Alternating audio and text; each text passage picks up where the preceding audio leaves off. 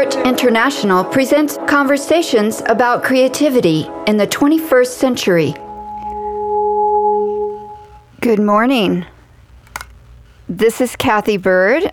We're on the Fresh Art International show on Jolt Radio in Miami, Florida.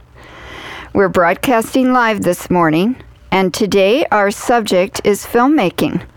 We're here to celebrate a local filmmaking movement known as Borscht.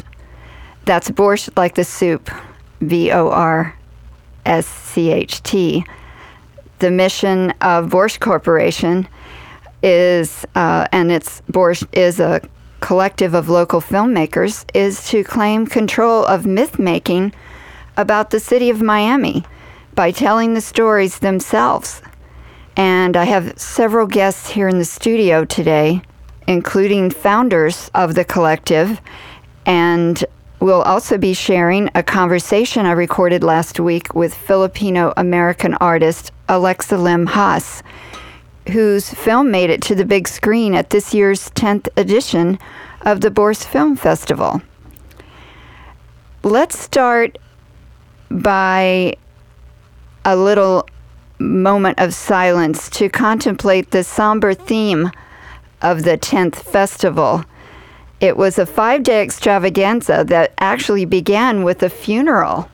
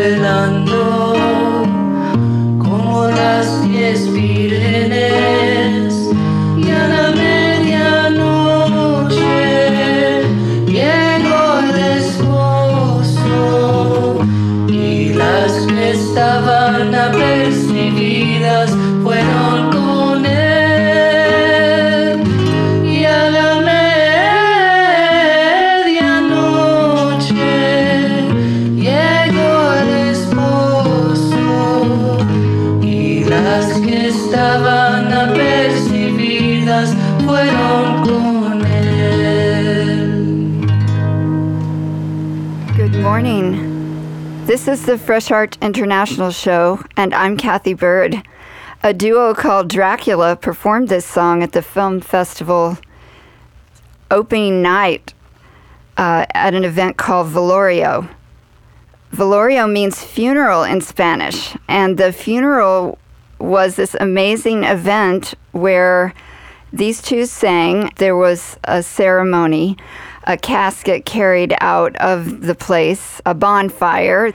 Uh, Doris and Eli are the principal members of Dracula, a two piece acoustic band from Miami. And what you just heard was a, actually a pair of songs, Te Exaltare and Las Diez Virgenes. It was sung here in a medley form, which has been sung traditionally in Christian churches around Latin America and Eli learned these songs through his father. In the studio with me today is Nayib Estefan. I'm really happy to have you with me here today. Nayib is the founder of the Secret Celluloid Society. He's also an active member of Borscht and has made films himself. He's played in films, and I've asked him because he's particularly excited about the theme for the Borscht Film Festival this year. Tell us why that festival started with a funeral. Well, you always have to die a thousand times before you're reborn, I guess. And, um, you know, it's important. Uh, someone said the good thing about life is that it changes. And if you're not changing, you're dead. So um, things are changing and things are moving. And uh, this year was a lot of new, very interesting ways of looking at things and new perspectives. And I think from new perspectives, we are able to grow new ideas. How were you involved with Borscht? Well, some of the stuff that we did this year was talked about, funnily enough, almost five years ago. Um, the idea of bringing screenings out of the cinema and into different spaces, uncomfortable spaces, um, taking people out of their comfort zone. Uh, this is something that we've been talking about for a while and something that's kind of materialized in my work as well in Secret Celluloid Society, where now uh, the main push is to mobilize 35 millimeter projection and take it out of the Cinema Palace uh, projection room and bring it to to the people and to different uh, locations. Let's talk about the organized chaos, I would call it. That was the five days. What kinds of things went on? I know we're going to talk about your film projection. Well, but we thrive on organized chaos, and um, it's it's getting uh, easier to pull off with more support, not only from friends and from people, locations, uh, but also from people like the Knight Foundation who are helping us to mobilize. And there's Lucas. Hey, Lucas. Good morning, Lucas. Good morning. Lucas Leyva has just joined us. Happy to have you. Thank you. Did you have your cafecito? No, actually, I, I didn't. We were just talking about this organized chaos that was Borscht this year. We talked about what inspired you really to do this play on words. Actually, I think it was Nayib. It was a 10th festival, but it was also sort of like a crossroads for us. We're always trying to evaluate whether or not we should still exist. Uh, we never want to become sort of one of those institutions that just kind of sucks up funding and resources, and you see increasingly diminished returns on the initial um, mission statement um, as it kind of like grows. And uh, yeah, so we're always trying to see if like, okay, does Miami st- like still need a Borscht? If so, what does that look like? Um, and I think this year like kind of showed that our initial mission statement. Um, you know, we when we started this conversation a decade ago, or more, um, you know, the idea of making independent films in Miami was very much a joke still. Um, and now I think that you know, with the at the end of the festival, Miami made film that like, uh, you know, won Best Picture at, at the Academy Awards. It says like it's come a long way in that sense. of what's the next thing for Miami filmmaking? What's the best way can help? Sorry, I'm a little scrambled. Literally just walked through the door. so, Good morning. Thank you.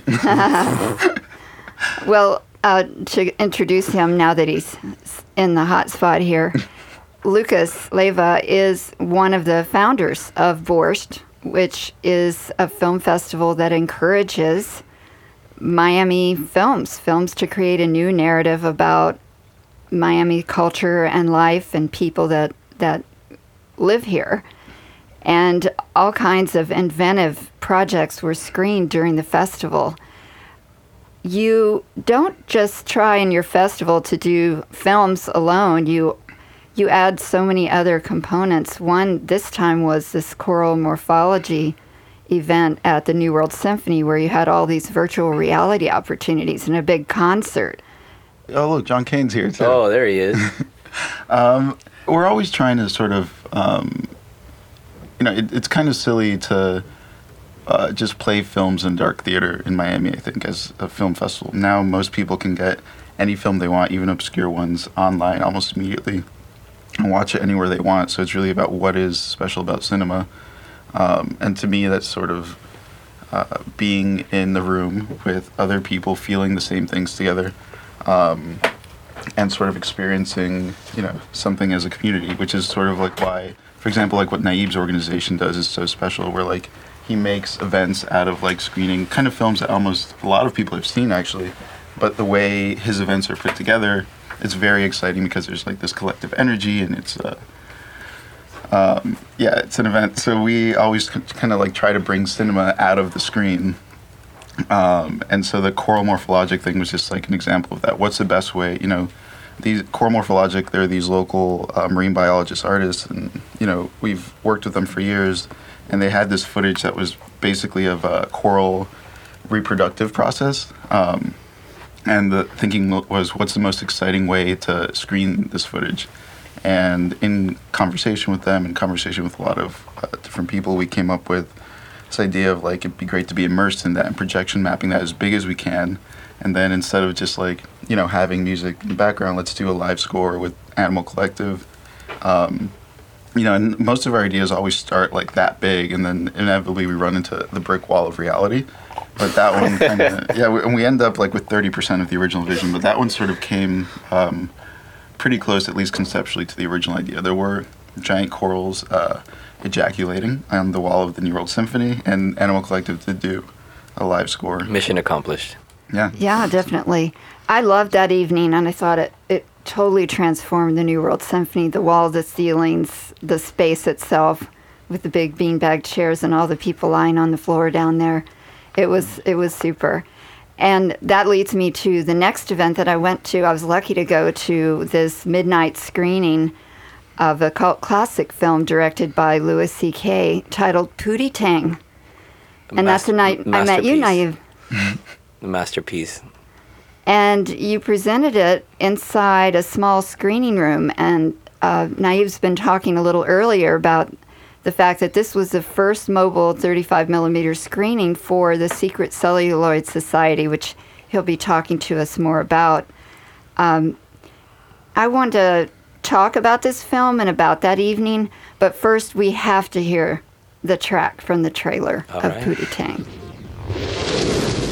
In modern day America, the corporations run our lives but one man is prepared to take our country back.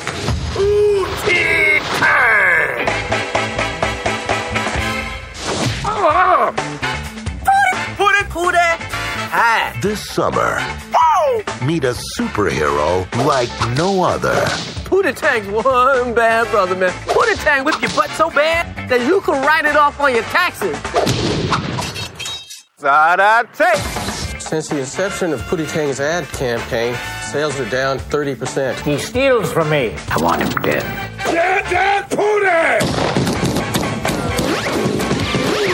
Man, Pootie done did it again! Paramount Pictures presents, in association with MTV Films and Chris Rock Productions. We got Pootie Tang in the house tonight a man too cool for words. So let's listen up to the new record by Pootie Tang. Turn that noise down! Pootie don't need no words, don't even need no music. You could set my body ablaze, you skinny, wonderful man. Lance Crouther. Wanda Sykes. Give me some more of your juicy neck bone one more time. And Chris Rock. Daddy? You damn right I'm your daddy. Pootie Tang. You are funny, man. Side I take. Good morning. This is Kathy Bird with the Fresh Art International Show. We're live on Jolt Radio in Miami Beach. I'm here in the studio with members of the Borscht Collective, and they're obviously going to shake up my day with this show. While we were listening to Pootie Tang, John David Kane came in. Hey. He's another one of the members of the collective. That Hi, everybody. Pootie Tang. that Pootie Tang was a wild film. Let's describe it, Nayib. What the heck was going on in that film? I think before we discuss Pootie Tang, I'd like to uh, sing you Pootie Tang's hit. Ready? Okay. There it is. That's true. I loved how everyone rocked out to that. There it is. Everyone in the studio, we couldn't stop ourselves. Sarate. That was uh, it was an incredible screening for more reasons than one. Um, for the first time, we were able to rip the projection booth out of the Cinema Palace and bring a 35 millimeter screening to people in a theater that was designed for digital screenings.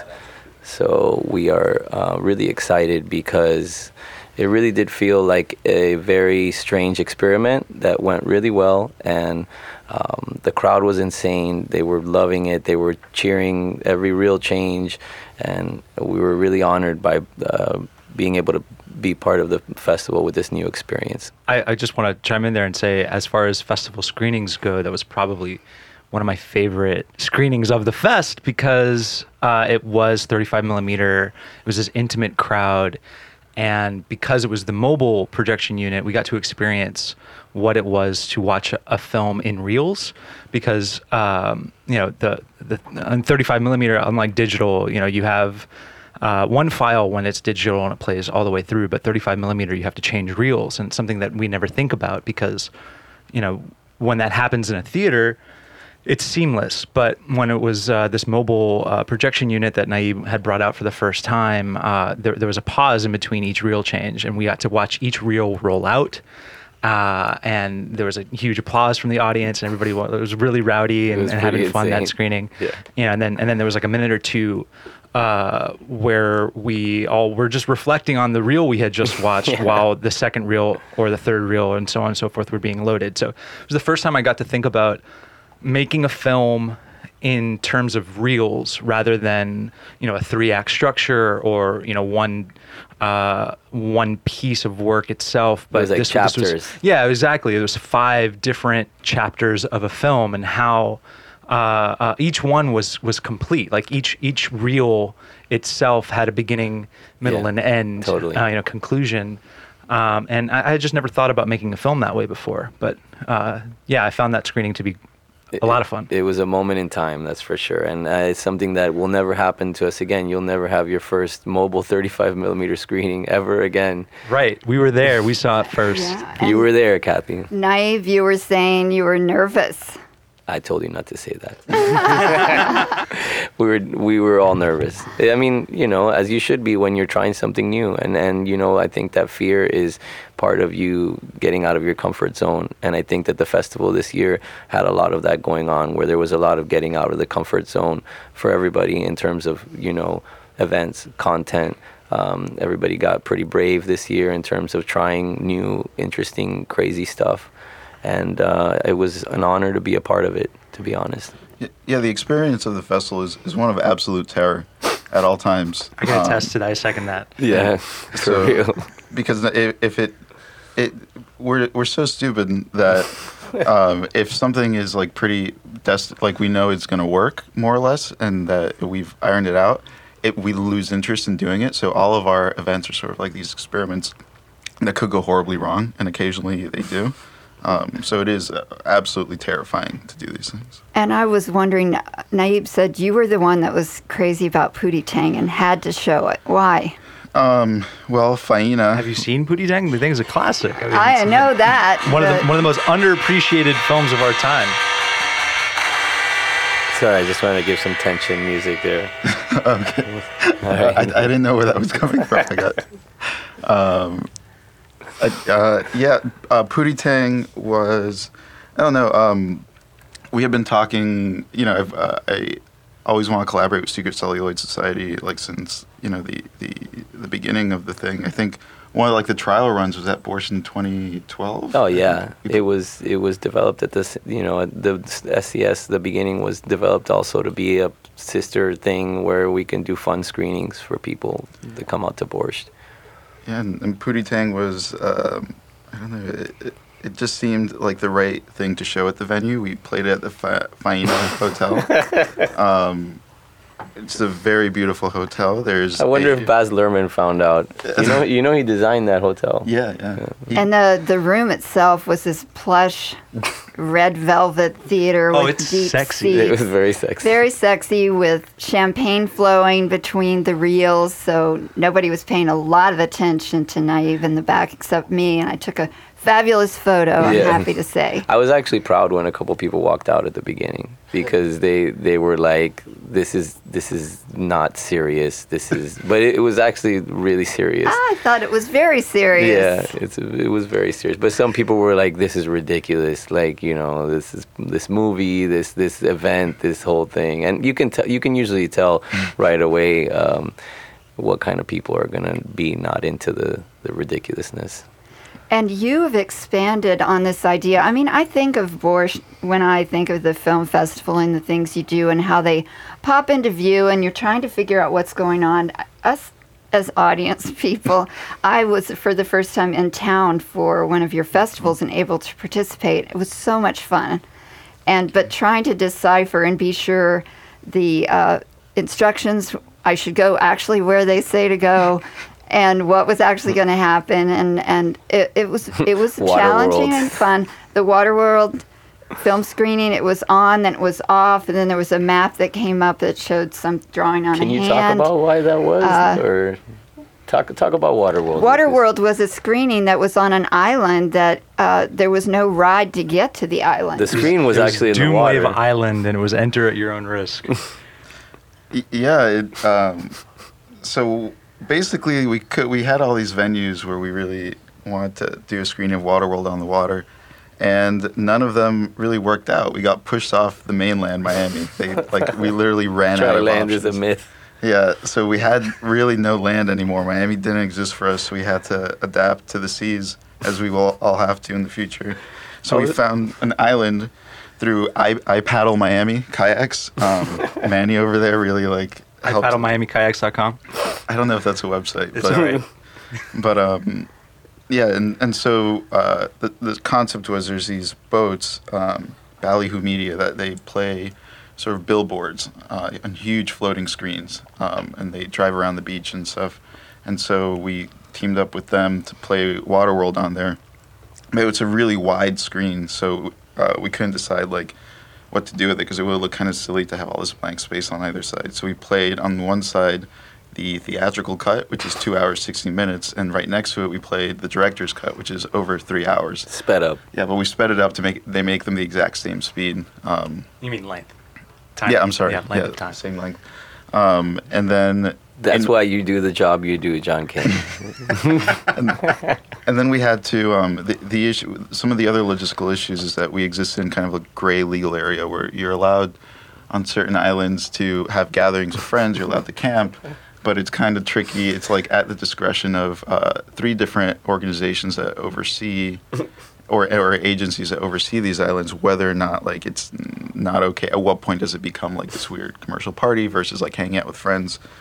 Um, hey, we're all friends. yeah, exactly. Um, so we had to. Our our intel um, our intel let us know that the Coast Guard was planning on breaking up the party at six o'clock, um, which it was the original stated start time of it. So we had to publicly we had to juke a couple of organizations, including the Coast Guard, Miami DP, Miami Police Department on the water, and also the the Parks Department.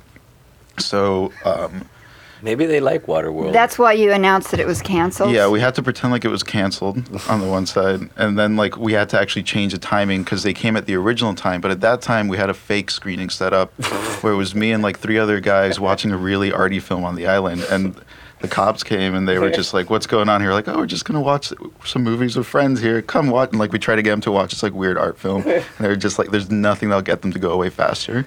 And they Fast just, forward to later, like 250 people on the island. How many? No, there was there was a lot of people. On I don't there. know how many people- It had to be over 150 people on there. It was probably over 150 people. Yeah. There was a, a Jacuzzi Boys concert. Uh, Neon Indian Neon Indian DJing. performed, uh, and there was some uh, virtual reality uh, screening set up in, in, in different And I gotta like different say, installations. That to me was a life changing moment to show up on a boat and see all these people on this island and see people coming on kayaks with lanterns and see people leaving at like two in the morning, like in a group of 30 in kayaks and lanterns. And to me, like, I, I don't think you get a lot of those moments in your life where you really get like a shift in perspective like that. And Right. it really, like, kind of I don't want to curse, but it messed me up in a good way. You know what I mean? Like I really was like, wow.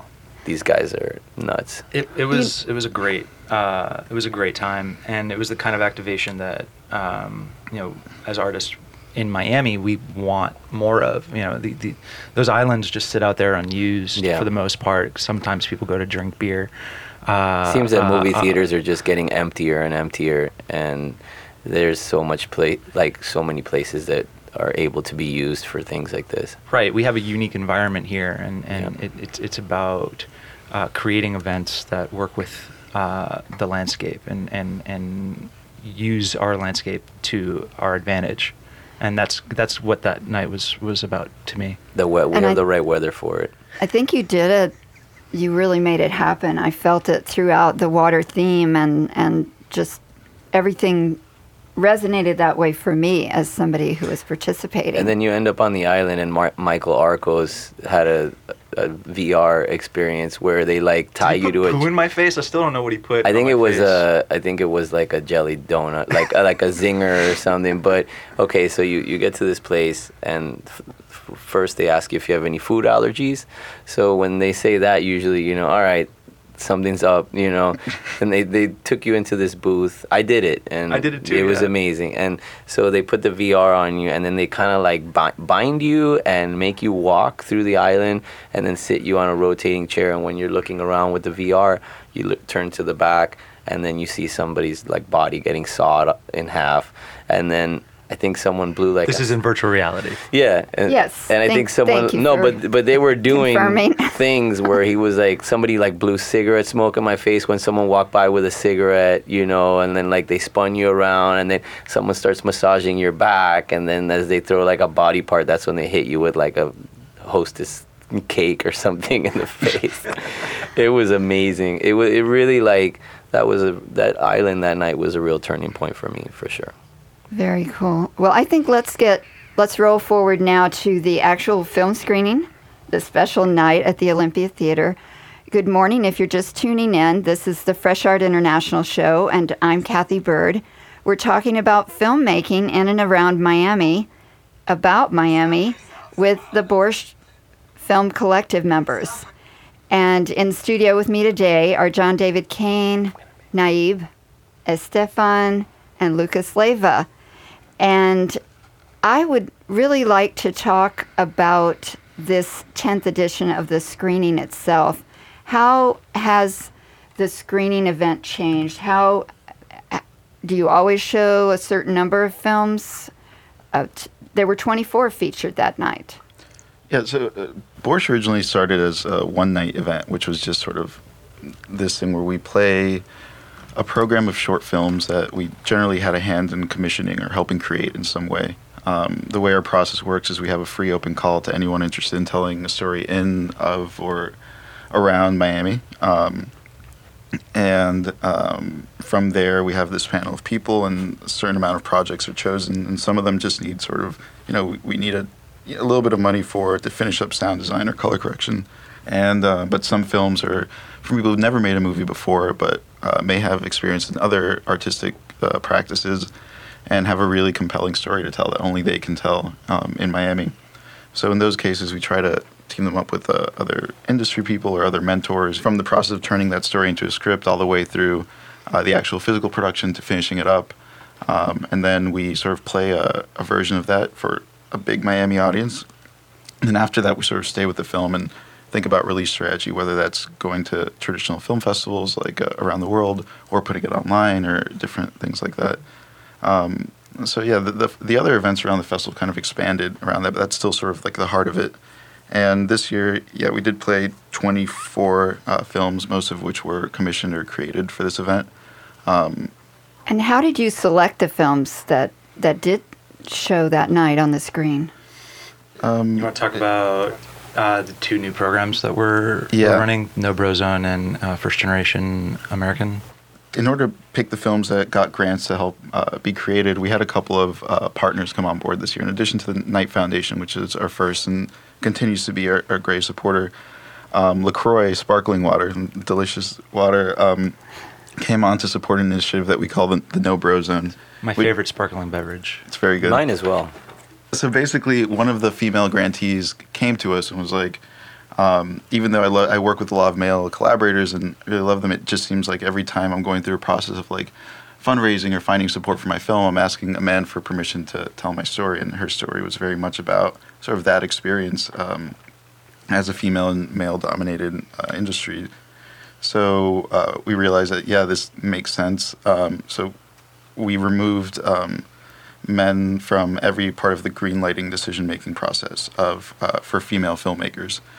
So when they were applying um, this no bro zone, basically they never had to ask a man for permission to tell their stories. I mean, some collaborated with males like, throughout the process, but really um, they didn't have to if they didn't feel like it and they didn't need to.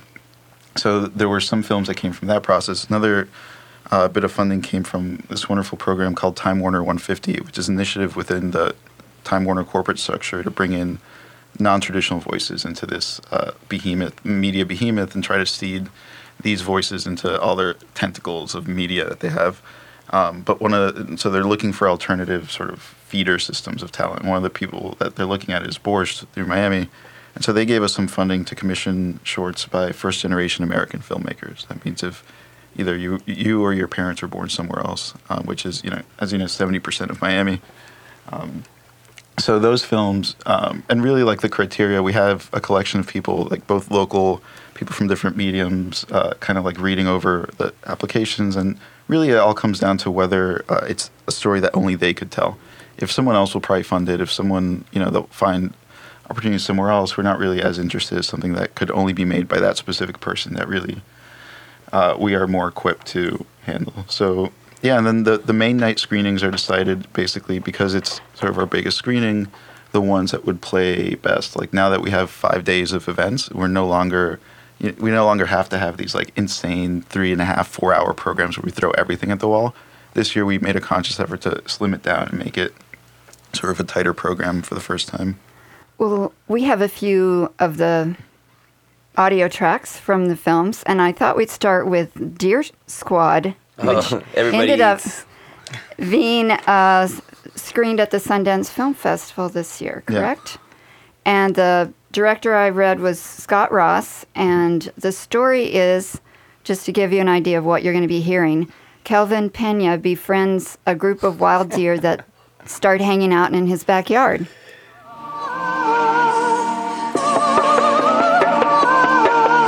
Money done brought the squad over here. Some call me the deer whisperer. Others call me the Dominican Snow White. I pulled up to my house and I see a deer with big old antlers in the back. I'm like, oh snap. You know what I'm saying? This is crazy. I'm out here eating crackers with my pet deer. His name Money. So I just walk up to him. I expecting him to run away because deer usually just run away, but he just like stayed.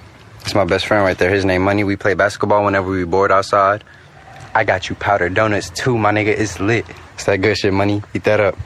I named him Money just straight off the dome. Like, it's the first thing that came to my mind because I love money and I felt like I love the deer. I was like, man, this man is lit. One time, he came like with his whole family, and that's when I had to name them all. I was like, oh, here, I got Bambi over here. I got Canela over there. I got Money right there. What's your name? Lola. Come on, Lola.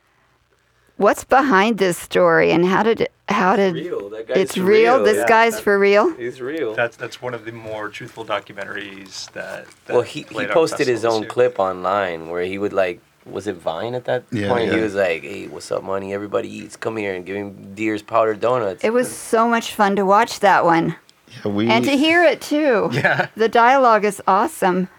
There's another one that I, I really enjoyed, which is called the Standard Lease Agreement.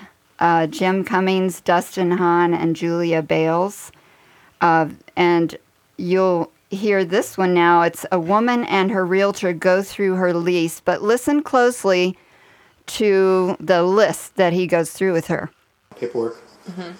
That you got the keys to the apartment. Okay. Do I sign? Yeah, just sign right down there. Actually, give me the initial down there. Okay. This is the water and electric. Okay.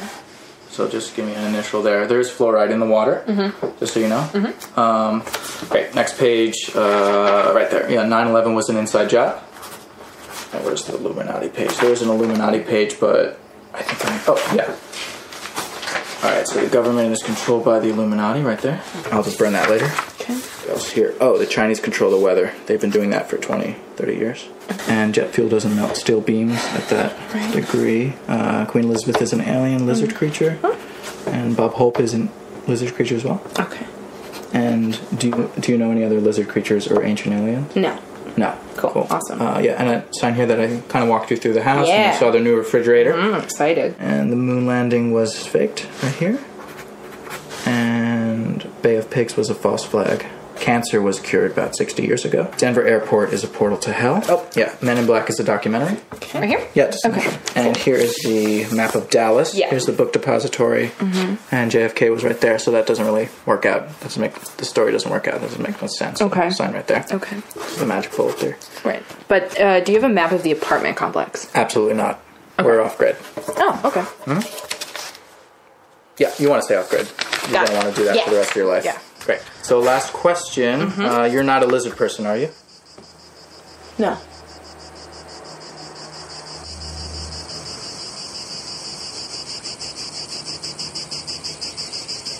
Welcome to the neighborhood. Awesome. Great. So, what about this one? Um, that that one was actually we didn't commission that one. Um, that was by our friend Jim Cummings that we know from Festival Circuit, and he's really talented filmmaker. Made a great short called Thunder Road, which is online. You should check out. But um, I think it spoke to a lot of the uh, the strife around real estate. A lot of Miamians kind of feel. Um, and yeah, that's sort of we, we're also existing in this place now where like if uh, filmmakers have kind of weirder films that like they don't really know what to do with, sometimes they'll just send them to us and they'll find a home here. And I think that was one of them that Jim makes like re- he's a really incredible filmmaker, but this is like definitely one of his like weirder things. That was the whole movie um, that you just played. I know it was. I, I just loved how subversive it was, and just funny to listen to. The next film that we're going to listen uh, to is actually uh, represented by a conversation I recorded with the filmmaker, Alexa Lim Haas. And the animation is titled Agua Viva. I think everyone in the audience was just really impressed with this piece. And there were, It's really beautiful. It's beautiful. Yeah, it's one of my favorite uh, films from that evening. and you'll hear in our conversation that she was indeed one of the beneficiaries of the No Bro Zone grant.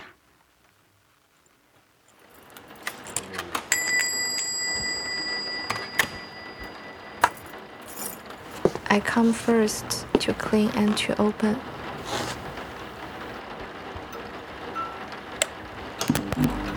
My favorite hour of the day is the one before anyone gets here. The only thing to do is to wait. Like sitting in the back of a car, not talking, just thinking. Words are so solid, but my thoughts are so fluid. So I use simple words that translate, that avoid miscommunication. Welcome. I would say your project, Alexa, was a favorite. The reception was surprising for me because I know you remember there was a little note in the beginning that said the film wasn't done. So I was really nervous about playing it um, because I'd also just been so in the movie, working frame by frame until just the week before Borscht. So I, c- I couldn't really even see the movie anymore at that point. So it was really an overwhelming experience for me. You know what? I think that apology really brought people's hearts into the experience of watching. I was actually scrambling for the three months leading up to the festival, trying to get this movie to a good place so that it could play. Um, so yeah, that's what all, all my energy was for to play somehow. Um, and I, I actually, I was actually really uh, surprised that they ended up playing it on the big screen that night. So you were a new Borscht grantee. honestly the big push for me to apply i saw that they announced this no bro zone grant which is judged by a female panel and um, there's just no boy say in it at all uh, I, I was really motivated a struggle for me in my past is that my own voice is maybe a very feminine one i've had people say that my work is unrelatable or that it's not feminist enough and um, I realized in the last year that I just didn't have enough women looking at my work. That's really amazing. I love that no bro zone idea of enabling women to express themselves in the field. What is the story that you're telling? Um, so, Agua Viva is about a manicurist in Miami who um, who doesn't speak English very well, and she's trying to uh, articulate her inner feelings and observations that she has throughout the day in the little bit of English she knows. You've told me that your motivation for representing this particular character is related to your own struggle with language. Yes, uh, most definitely. I feel like uh, every movie I've made actually there, it's sort of an undercurrent of it, and this was the first time that I was making a movie specifically about it.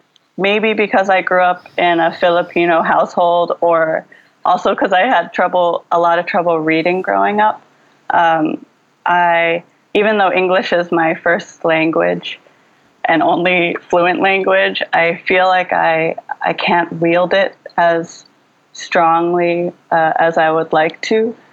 Um, I've I've always had trouble um, condensing all of my thoughts into into words, really. And so there's even a line in Agua Viva where she says, "My thoughts are so fluid, uh, but words are so solid." The thought to word has always been like I've never been able to quite put my finger on exactly how I feel. Cuticle, cuticle, long or short, long or short, round or square, arthritis, arthritis, reflexology, reflexology, reflexology, reflexology. Welcome. The context in which this drama with this young woman occurs is a manicure salon. Let's talk about what we would see. It's kind of funny because before, when I was uh, ta- when I was telling people about the movie before I had started animating it, I would say to them that this was a movie more about the orange on the table than it is about all the people coming into a, a manicure salon. It is composed of a lot of close-ups, mostly of hands, uh, sometimes feet, just the body parts basically that are being worked on.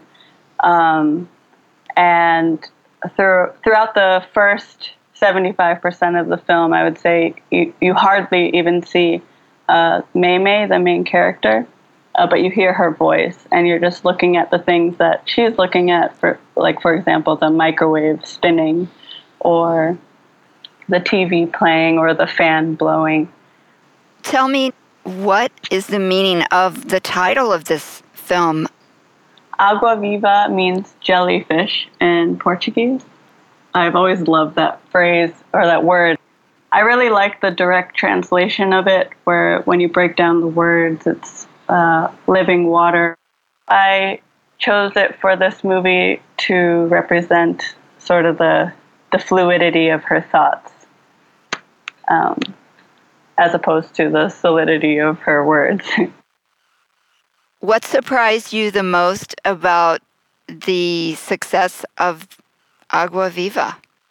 I never knew if how it would connect to other people, and I think that was really the the surprise of of Borscht for me was just seeing how many people have had very strong emotional responses to it, uh, particularly females, which was um, my favorite part of the whole experience. Was uh, the conversations that I had with other women after after showing the movie. Today is my birthday. This year, on a Tuesday, when I remember all the nights by the river, I wonder how I ended up here so far away. My hair is so long now. How many hours of the day do I try to make the body happy? My body lazy. It would sleep and eat only if I let it, if it could. This is the oldest I have ever looked. Am I the same person? Good morning. This is the Fresh Art International Show. We're broadcasting live from the studio at Jolt Radio in Miami, Florida. That was my conversation with Alexa Lim Haas about her film Agua Viva. And here with me in the studio today are Lucas Leyva, John David Kane, and Nayib Estefan. Now it's time to talk about Lucas Leyva's filmmaking. You're one of the founders and one of your new films was in the festival. You and Jillian Mayer have been collaborating on films for years now. How did you guys start working together? Jillian applied to Borscht in 2009, and her project was so insane that we had her come in for an interview just to see if she was like a, a, a crazy person or like a, this was like an art thing.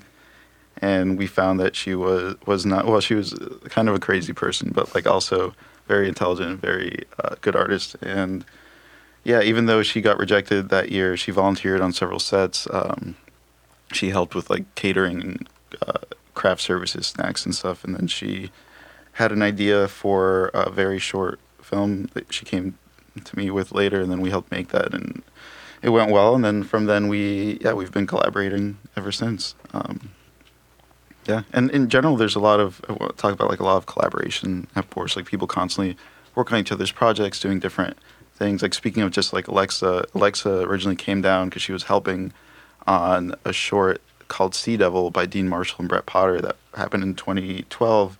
And then she helped out with Bernardo, who's like this local animator. He she collaborated with him on some films, which actually uh, Nayib did did the music for uh, one or both of, or two of them.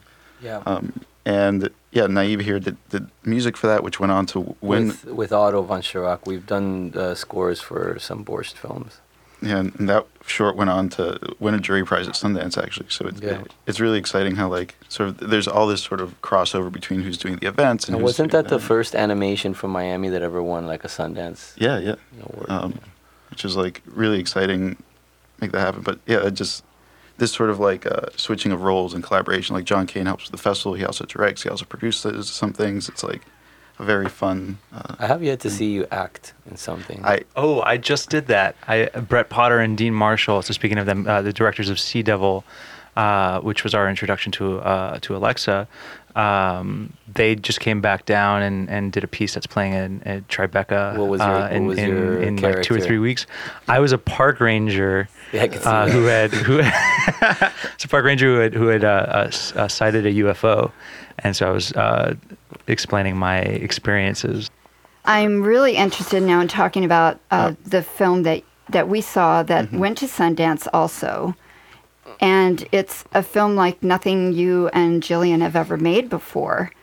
the name of the film is Kaiju Bunraku, and um, it is and uh, all the characters that you see in the film are really intricately made um, Japanese Bunraku puppets. Which, uh, to describe it as someone who hasn't seen it before, they're like the faces are pretty much immobile. They're about three and a half feet tall, and they're each controlled by three puppeteers wearing all black with black hoods. But you see them. You're not trying to hide the puppeteers. And so there's one puppeteer controlling the head and the right arm, one that does the left arm, and one that just does the feet. But they sort of work together to, um, yeah, to bring the puppet to life. And then there's one person named the Taiyu or the chanter who's sitting to the side of the stage uh, in the traditional form, sort of doing the voices of all the different characters. And it's sung in a form of uh, sort of ancient Japanese. Where did you film this?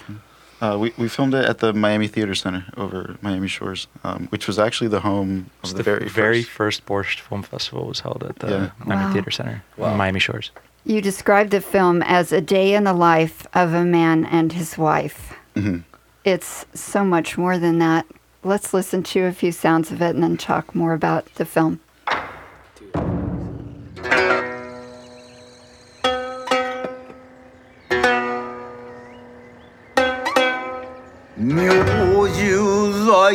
在所いざ物が足らんさてもこの地に誇りし魔物がもたらす災いの。うちに暮らせし幸福ずれ。ままならぬ日々の。人かけら。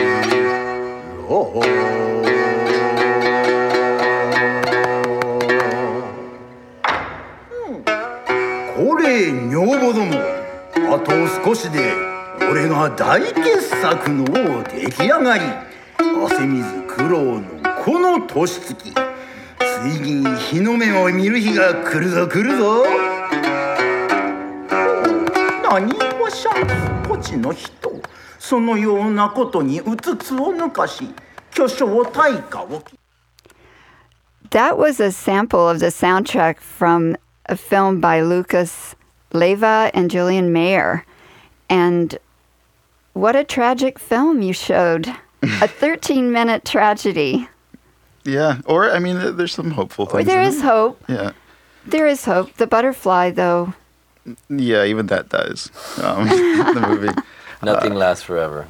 Yeah, um, yeah. The the film, the plot of the film is uh, it basically exists in this world where it's like the world of Japanese giant monster movies. So it's like, what is the family life like there in the countryside? Where like once in a while a giant dinosaur stomps through and destroys uh, everything you own, and then you have to rebuild, and then like maybe a few months or years later, again like a giant moth comes by and destroys your life. Like, what is the the emotional labor like? What is it existing in that world? How do you respond to these forces that are greater than yourself? where does this film go from here? This was at Sundance. What's happening for it now?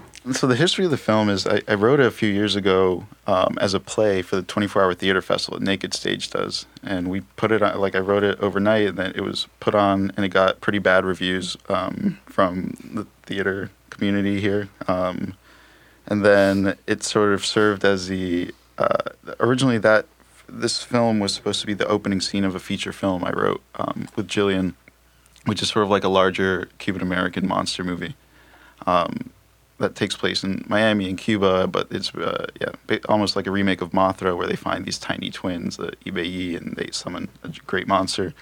Um, but originally, this was supposed to be a play that the two main characters were seeing at the beginning of the film, and we got a grant from um, Creative Capital to develop the film.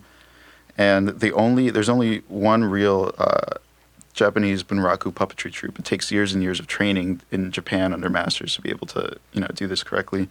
And it's a man named um, Martin Holman at the University of Missouri. Yeah, you, you mean in America? There's only In America, one yeah. real uh, Japanese Bunraku puppetry troupe in America. Yeah, yeah, in America, um, and who like speaks English and all that. So, uh, yeah, Martin um, has this troupe in Missouri, and so we sort of, uh, you know, um, we wanted to take advantage of like having been able to locate him. We're like, okay, we'll shoot the scene as the beginning of the film, and then we'll shoot the rest of the film as we get more financing, things like that later.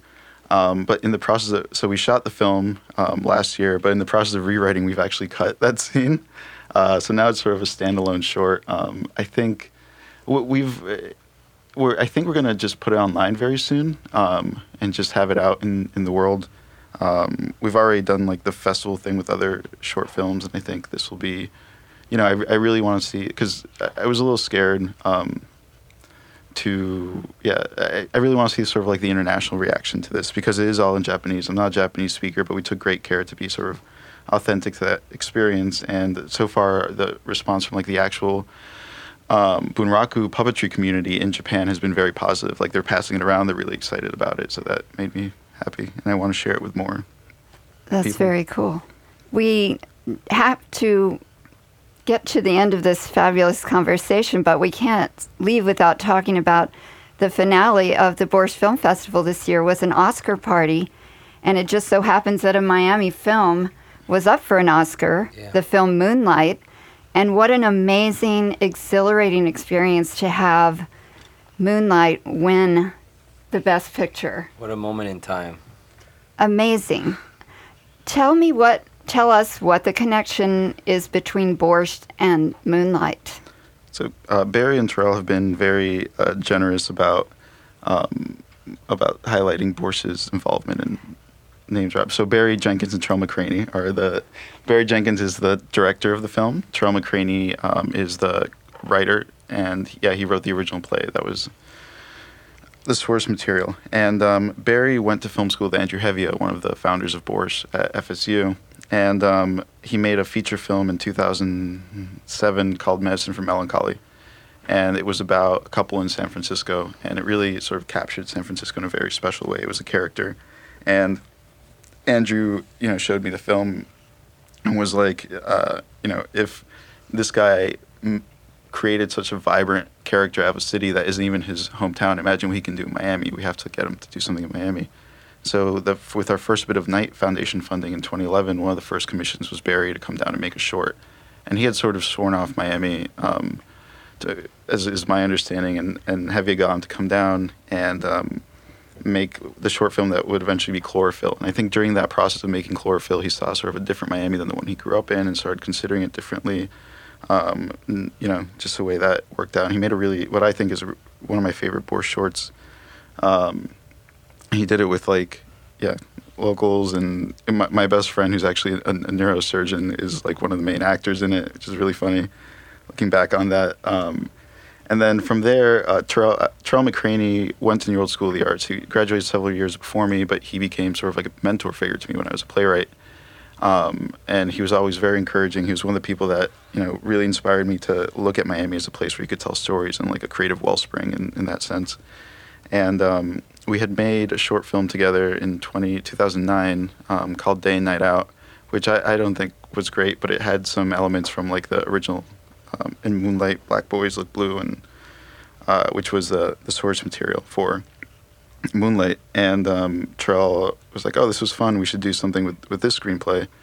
And um, you know, in talking to Andrew, we realized sort of, you know, I'm, i mean, I'm definitely not the right person to tell the story, but here's someone who might who might be good at telling the story. So, me and Andrew had uh, Barry and Tarell link up. Uh, they, we introduced them and shared the screenplay, uh, and yeah, that started the collaboration. And then after that, sort of Andrew took the ball and, and ran with it. And, you know, we didn't know how to put together a film or finance a film or actually make it happen. But I think Andrew linked up with uh, Adela Romowski. Romanski. Romanski. And um, from there, yeah, it became Moonlight. So it's film history, and we have to listen to the sound of it.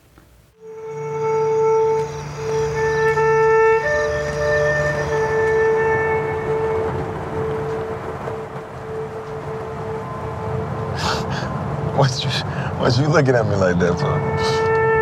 What, man? Come on, you just drove down here? Yeah.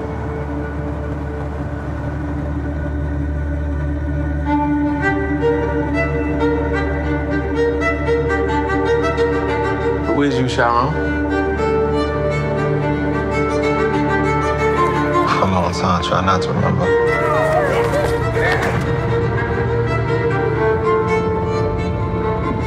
try to forget all those times. At some point, you gotta decide for yourself who you're gonna be. Can't let nobody make that decision for you. You gonna tell him why the other boys kick his ass all the time? What's wrong? I'm good. No, I done seen good, and you ain't it. Remember the last time I saw you?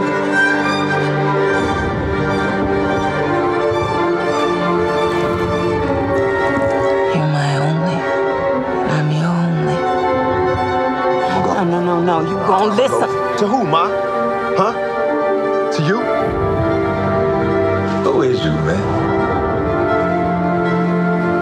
Seen you in like a decade.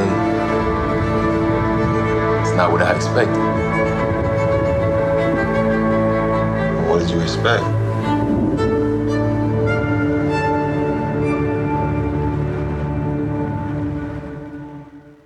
And what a triumph for Barry Jenkins and Tarell McCraney, for Borscht, for Liberty City, for Miami, and the world, there's, I think. Yeah, w- There's a free screening of Moonlight uh, at PAM, Perez Art Museum, uh, tomorrow night, uh, Thursday. Uh, so if you haven't seen the movie yet, uh, go go see it at PAM tomorrow night. Um, That's with Perez Art Museum. Perez Art Museum, Miami. Uh, there'll be a Q&A with uh, with Andrew Hevia and some other members of the cast. Uh, so so yeah, go go out and see the movie. It's it won three Oscars. Yeah, and, and that sort of is really like the, the most surreal part of this whole thing. Because for years, like you know, we had sort of it felt like we were shouting to the wilderness this idea that um, Miami stories mattered, and that if Miami stories were just given the slightest platform and like chance, uh, they would resonate with people around the world in a meaningful way. And the fact that you know, again, Borscht had very little to do. It had nothing to do with the actual making of the film. There were a lot of people from the community that did work on it. For example, John Kane sitting here, and a lot of people, but the the fact that it, it, exists is sort of a testament to how much the community has changed and like how much of our rhetoric has come true. Um, in the last you know 10 years we went from literally like a filmmaking joke to like having all these things. Uh, you know every presence every year at sundance the academy award for best picture literally happened. And you know our original mission was redefine cinema in miami. And i think you know, at the risk of having a George Bush moment of mission accomplished. Uh, we, we have uh, achieved some large uh, steps towards you just did this it. goal. Yeah. so it's not complete mission accomplished, but uh, no, that, I think that's an ever expanding mission. yeah, yeah, for real. Uh, there, there, there, I don't think it'll ever be accomplished. I feel like the city is always redefining itself. When you find the Buddha, cut off his head. yeah, and, and even it, you know doubts uh, that I still have about things. Like when Nayib told me that his idea for Secret Celluloid Society, I was like, I don't think people in Miami are going to care about 35 millimeter. Honestly, like I didn't think it would be a thing.